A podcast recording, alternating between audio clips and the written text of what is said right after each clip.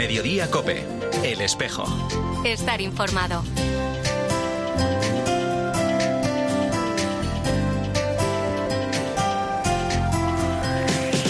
La una y 33 minutos, ¿qué tal? Bienvenidos al tiempo del espejo en mediodía cope en este 2 de diciembre. A esta hora, como cada viernes, te cuento la actualidad de la Iglesia de Madrid, el saludo de Mario Alcudia. Tenemos una novedad este año, tenemos eh, un producto eh, de un monasterio de las Clarisas de Villacastín, que es helado. Buenísimo, hay helado de turrón, eh, cuatro sabores, es exquisito y os animamos a que os paséis a verlo. También tenéis la web, la hemos llenado de producto navideño, de producto de salado, de, de todas las maravillas que se encuentran en los monasterios y tenéis también las cestas de Navidad para empleados, para vuestros amigos, para vuestros parientes. Eh, hacemos una combinación de productos en una cesta, eh, productos exquisitos y con los que podéis quedar fenomenal con aquellos a, quien los regaléis. Es Alejandra Salinas, la directora de la Fundación Contemplare, como siempre muy preocupada de ayudar a los más de 9.000 monjes y monjas de vida contemplativa que hay en España para que puedan seguir sosteniéndose por sí mismos durante todo el año y no dependan exclusivamente de las ventas navideñas. Este año ya lo has escuchado, entre esas novedades destaca que han puesto a la venta el primer helado de alta gama hecho a mano en un convento de Clarisas, gracias a los conocimientos compartidos de forma desinteresada por Coco Lain, una heladoteca que ha servido 30 años a los mejores restaurantes de Madrid. El otro aspecto novedoso es la formación personalizada que han recibido con los expertos de la Escuela de Alta Cocina Le Cordon Bleu, dando un aire nuevo sin perder la esencia a algunos clásicos de la repostería conventual. Todo eso se suma a los deliciosos productos que venían fabricando, pero también a otros más artísticos como belenes u otras preciosas manualidades. Bueno, pues ahora todo ello puede comprarse en esas cestas de Navidad que muchas empresas están ya regalando a sus empleados y así contribuir a esa santa causa. Además de los envíos a domicilio en menos de 72 horas, un año más la Fundación Contemplare tiene su tradicional mercadillo navideño hasta el 11 de diciembre en el ABC Serrano y su tienda física en Aravaca abierta todo el año. Y también nos animamos a venir a nuestra tienda en Aravaca. La tienda en Aravaca en la calle Anita Vindel está en pleno pueblo y es una pequeña antesala de monasterio. también hay figuras, hay rosarios, hay productos de cosmética, figuras de los monasterios también, todo tipo de productos para regalar en estas épocas navideñas. Pues productos estupendos y desde luego el fin inmejorable. Ahora a la una y 35 minutos lo que hacemos ya es hablar de otros asuntos, de la actualidad de esta Iglesia de Madrid en este espejo en mediodía, COPE en este primer viernes de diciembre.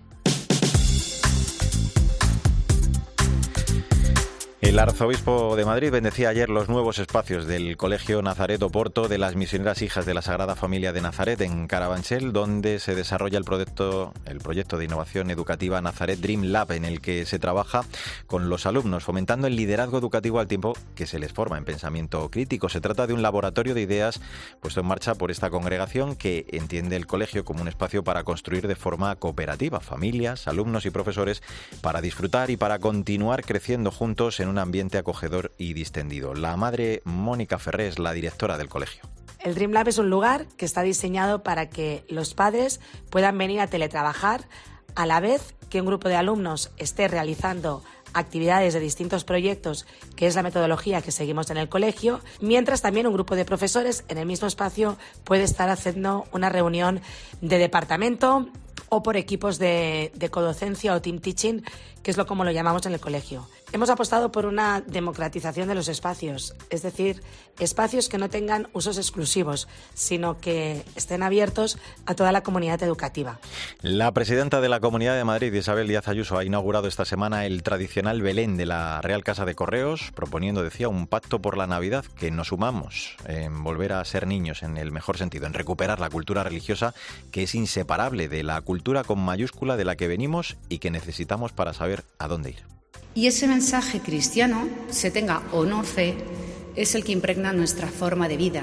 La caridad, la piedad, el perdón, la tolerancia, el cuidado a los enfermos, la ayuda a los vulnerables, el respeto a la vida humana, la dignidad de la mujer, la satisfacción de compartir y de hacer el bien, El Belén, construido sobre una estructura de 155 metros cuadrados, donde se edifican paisajes y ciudades inspirados en los hechos recogidos en el Evangelio, podrá visitarse, como te decía, en la Real Casa de Correos de forma gratuita hasta el próximo 8 de enero. Y vamos con más noticias el domingo a las 6 de la tarde en la Universidad Francisco de Vitoria, en Pozuelo de Alarcón, tendrá lugar la solemne sesión de apertura de la fase diocesana de la causa de beatificación y canonización de la sierva de Dios Carmen Hernández, coiniciadora del camino neocatecumenal, a quien el cardenal Osoro definió como incansable catequista y trabajadora del anuncio de Cristo. La sesión en la que se producirá el juramento del tribunal delegado para esta causa va a estar presidida por el arzobispo de Madrid, acompañado por el equipo internacional del camino neocatecumenal, Kiko Argüello, Mario Pezzi y Ascensión Romero, y el postulador de la causa, Carlos Metola. Para el camino neocatecumenal, y también, por supuesto, para toda la Iglesia, es un momento de gran alegría, puesto que un miembro de, de ella es propuesto como candidato para ser ejemplo en medio de este mundo por el inmenso amor que tenía a Jesucristo. La ceremonia que podrá seguirse por el canal de YouTube del Arzobispado de Madrid concluirá con el estreno mundial de los poemas sinfónicos Hijas de Jerusalén y Aqueda, del iniciador del camino neocatecumenal, Kiko Argüello. Te cuento también que el lunes Caritas Diocesana de Madrid se va a unir a la celebración del Día Internacional del Voluntariado. Lo hace con un mensaje que servirá para visibilizar a todas las personas voluntarias que son la esencia de la entidad y para agradecer su compromiso y entrega y el que sean luz para las demás personas. Además, se animará a aquellas que deseen colaborar en proyectos sociales para que se acerquen a conocer el voluntariado. Begoña Arranz es la responsable de voluntariado de Caritas Diocesana de Madrid. Alguien también esté sintiendo este deseo de participar para que todos y todas tengan luz de buscar una vida buena para todos. El voluntariado no es la única, pero es una buena manera de hacerlo. Vamos a celebrar en unos días que el amor más grande acampa entre nosotros. Eh, dice nuestro lema, solo el amor lo ilumina todo. Os invito a dejaros encender, a participar para que todos y, tenga, y todas tengan luz. Si el voluntariado es vuestra manera, en Cáritas tenéis lugar. Pues eh, un asunto más también. El miércoles eh, Caritas Diocesana de Madrid comienza la difusión de la campaña de Navidad. El lema elegido para este año, solo el amor lo ilumina todo. Y también que la Fundación Mariana Alsop de las Hermanas Trinitarias ha lanzado una campaña urgente de recogida de mantas y abrigos para que nadie pase frío este invierno. Los destinatarios serán los usuarios de su centro social que integran personas inmigrantes, familias en riesgo de exclusión social y mujeres en situación vulnerable. Tanto las mantas como los abrigos se pueden entregar en la residencia Porta Cheli. Bueno, pues así hemos llegado a la una y 40 minutos. Enseguida vamos a hablar de San Isidro, en concreto de las conclusiones del estudio forense del cuerpo de nuestro patrón que se han presentado esta semana. Te cuento ya mismo todos los detalles en este espejo de Madrid en Mediodía Cope. En Mediodía Cope, El Espejo. Estar informado.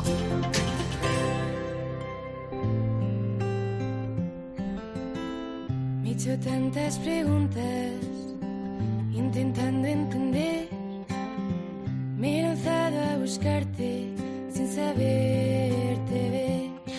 La una y 43 minutos. Soy Mario Alcudia. Gracias por seguir con nosotros en el Espejo de Madrid en Mediodía Cope en este viernes 2 de diciembre con motivo del 400 aniversario de la canonización de San Isidro y además en este año jubilar, aprovechando que el cuerpo iba a ser expuesto para su veneración, la congregación de San Isidro de Madrid, que custodia su cuerpo incorrupto desde hace siglos en la colegiata, propuso al Arzobispado de Madrid hacer un reconocimiento forense del cuerpo de nuestro patrón. Bueno, pues esta semana se han presentado las conclusiones en un acto celebrado en la Facultad de Medicina de la Universidad Complutense de Madrid, acto que presidía el arzobispo de Madrid.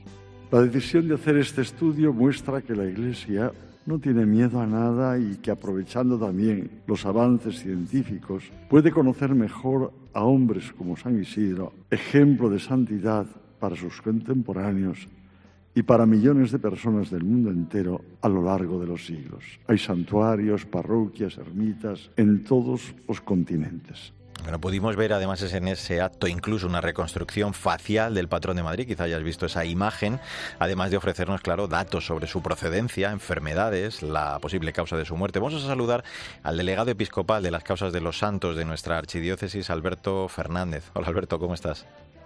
¿Qué tal? Buenas tardes, Mario. Buenas tardes.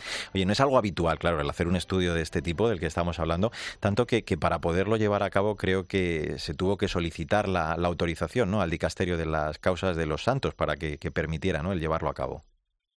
Efectivamente, cualquier operación con reliquias y más tratándose de una reliquia tan insigne como es el Sagrado Cuerpo Incorrupto de San Isidro Labrador, necesita la autorización de Roma para que se garantice que la custodia, que la reliquia en todo momento esté bien custodiada, bien tratada. Eh, por eso se tiene que pedir eh, permiso a Roma para que autorice la, cualquier operación sobre reliquias y de ahí más tratándose una reliquia tan importante. Claro. Eh, el proceso ha sido laborioso, desde luego llamativo también científicamente, como quedó claro desde el primer momento para las doctoras ¿no? que llevaran a cabo esa investigación por bueno pues el estado de conservación del cuerpo casi un milenio después de su muerte y además de varias inspecciones forenses, eh, el cuerpo, Alberto, creo que, en febrero tuvisteis incluso que trasladarlo para un examen radiológico, ¿no? para, para hacerle un TAC, vaya.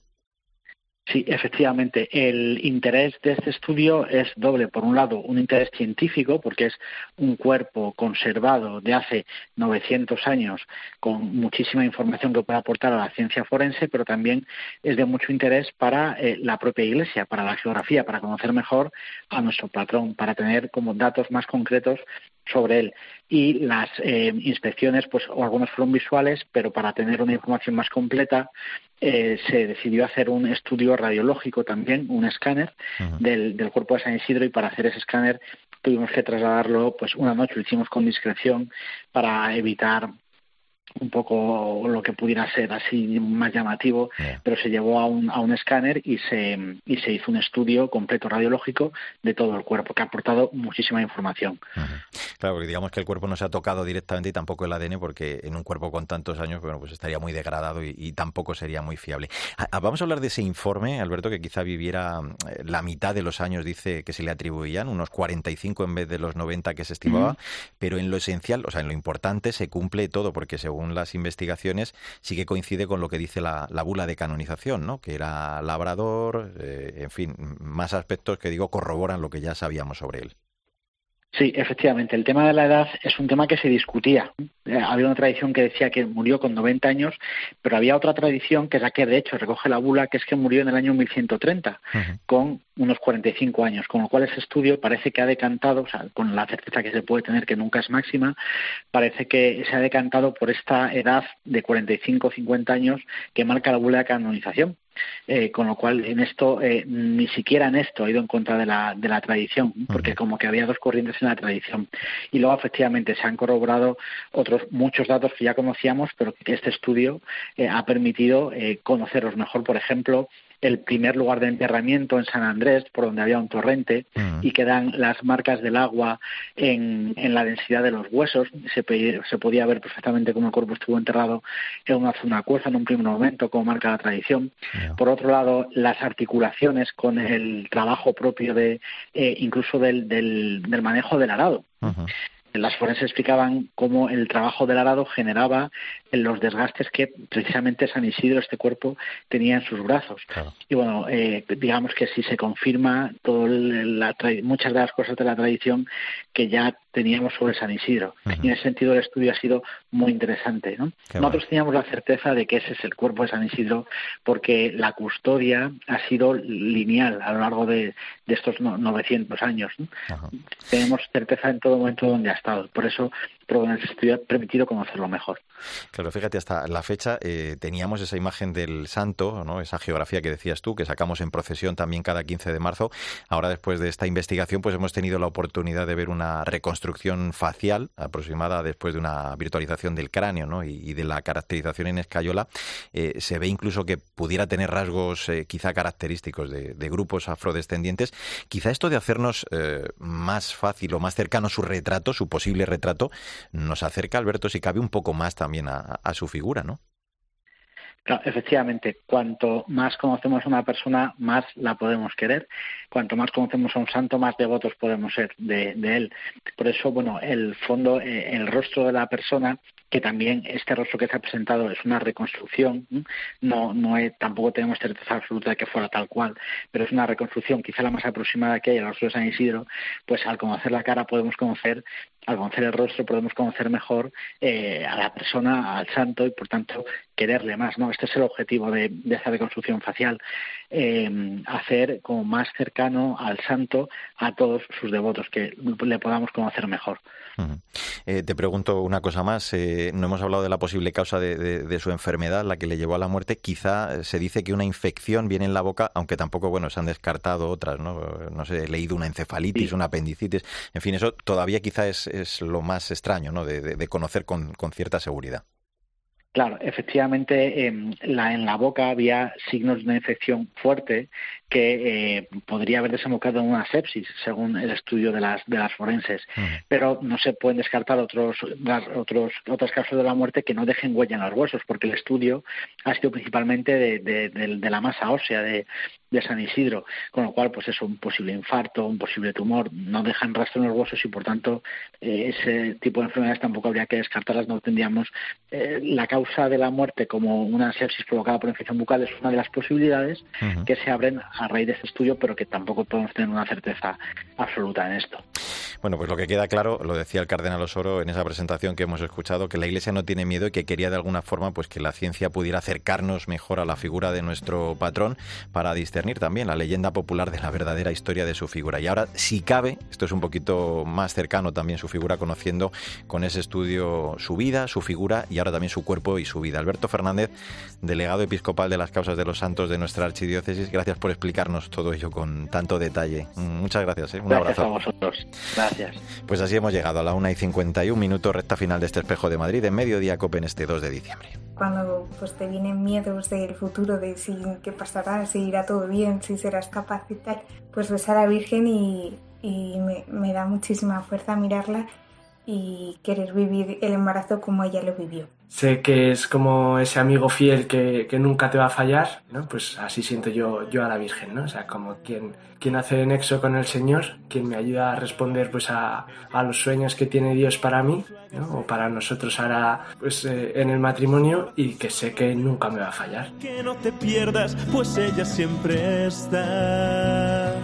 Con esta música de fondo, Mamá María de Pablo Sanz, escuchábamos a María y Fran, un matrimonio joven enamorado de la Virgen, la toman como ejemplo de vida, la tienen como fiel compañera, de forma si cabe ahora un poquito más, porque están esperando, lo decían, a su primera hija.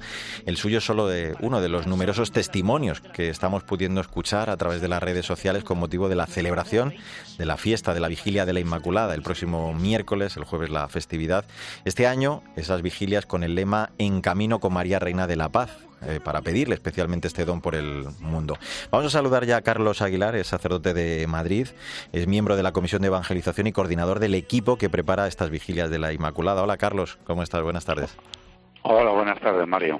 Bueno, pues lo primero precisamente que te pido es que nos hagas una lectura, una primera mirada a ese lema, también al hilo de lo que dice el cardenal Osoro en su carta, ¿no? A pedirle a María como reina de la paz con ese recuerdo, ¿no? A tantas personas en el mundo que sufren las consecuencias terribles de esta guerra. Sí, de esta guerra y de tantas guerras, lo que por desgracia hay sembradas por todo nuestro planeta, ¿no? Y por eso, como sabemos que eh, sin duda es una de las grandes preocupaciones, ¿no? Hoy en, en toda la humanidad y, evidentemente también en nuestra diócesis, pues desde el principio que se empezó a, pensar en, en la vigilia de este año, pues pensamos en este título de María como Reina de la Paz para pedirle que su intercesión que consiga ¿no? para este mundo eh, la paz, el don de la paz, que es un don que nos viene de Dios y que tenemos que estar dispuestos a acogernos en nuestros corazones y en nuestras vidas. Mm. En ese cartel se refleja la importancia de celebrar la vigilia de este año jubilar de, San Isidro también, ¿no? Con motivo del cuarto centenario. Estábamos hablando de él hace un instante eh, y digo que se le tiene muy presente porque San Isidro fue un creyente y, gran devoto de, la Virgen, ¿no? La verdad que su vida y su testimonio tienen una actualidad impresionante y por eso también queremos tenerle muy presente, ¿no? En, la celebración de las vigilias. Eso es una persona que que realmente también como subraya eh, don Carlos en, su carta, pues un hombre que tuvo un, una especial devoción y amor a la Virgen María y como realmente eh, ella pues le sostuvo, ¿no? Y por eso antes siempre nos cuentan que antes de ir a sus tareas, allí en la vega del, del, río Manzanares, pues pasaba ¿no? por la iglesia de Santa María mm. para invocarla y para poner todo su trabajo bajo su protección. ¿no?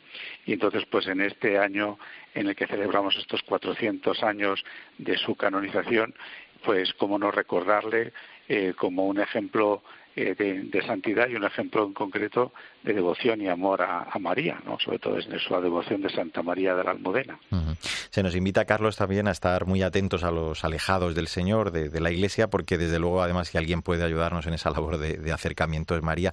Y este año eh, también nos lo pide nuestro arzobispo en su carta pastoral de, este año, el retornar a la alegría del Evangelio de la mano de María Inmaculada, ¿no? para experimentar ese gozo y esa alegría del Padre Misericordioso.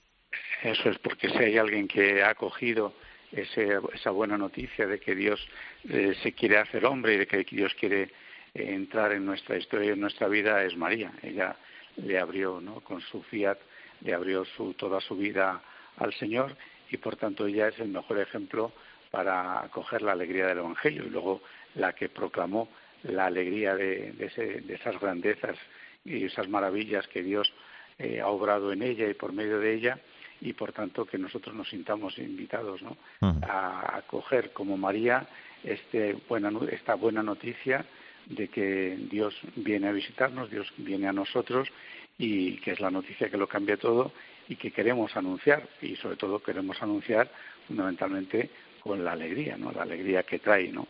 Para, para todo el mundo, como dirá, dijo el ángel en la noche de la noche, bueno, os traigo una alegría que lo será para todo el pueblo, ¿no? que será para todos los hombres. Mm. Se celebran 75 años desde esa primera vigilia del año 47 que puso en marcha el padre Tomás Morales. Eh, las vigilias y la fiesta, tú hablabas de esa preparación, ¿no? Son el mejor modo también de preparar esa venida del Señor dentro de unas semanas. Yo siempre lo digo, que, que son un perfecto entrenamiento espiritual para ello, ¿no? Eso es, en el medio del Adviento, sin duda, si hay un hito singular, ¿no? Eh, es precisamente la celebración de la Inmaculada Concepción o la Concepción Inmaculada de la Virgen María. ¿no?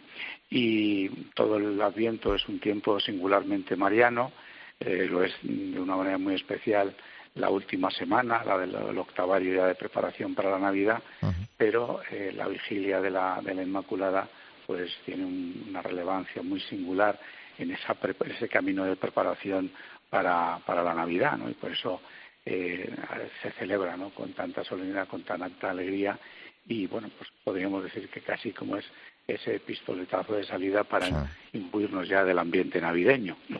Pues déjame que recuerde a las nueve de la noche el miércoles esas vigilias, Catedral de la Almudena, que presidirá el Cardenal Osoro en la Basílica de la Merced, que presidirá el Arzobispo Emérito de Madrid, el Cardenal Rocco Varela, y luego en el Santuario de María Auxiliadora, el Obispo Auxiliar de Madrid, Monseñor Juan Antonio Martínez Camino. Todas ellas con ese lema que hemos explicado, en camino con María, Reina de la Paz. Pues eh, Carlos Aguilar, sacerdote de Madrid, eh, y además pues miembro de esa comisión del equipo de, que prepara esta vigilia de la Inmaculada. Te agradecemos eh, muchísimo, como siempre, que nos hayas acompañado. Feliz día de la Inmaculada de antemano. ¿eh? Un abrazo muy fuerte. A vosotros, gracias. Ahora Pilar García Muñiz sigue en Mediodía Cope contándote más historias y toda la información de este viernes, de este 2 de diciembre. Nosotros volvemos con la actualidad de la Iglesia de Madrid en siete días. En nombre de todo el equipo, Sandra Madrid, Mila Sánchez, el saludo de Mario Alcudia. Que te vaya bien.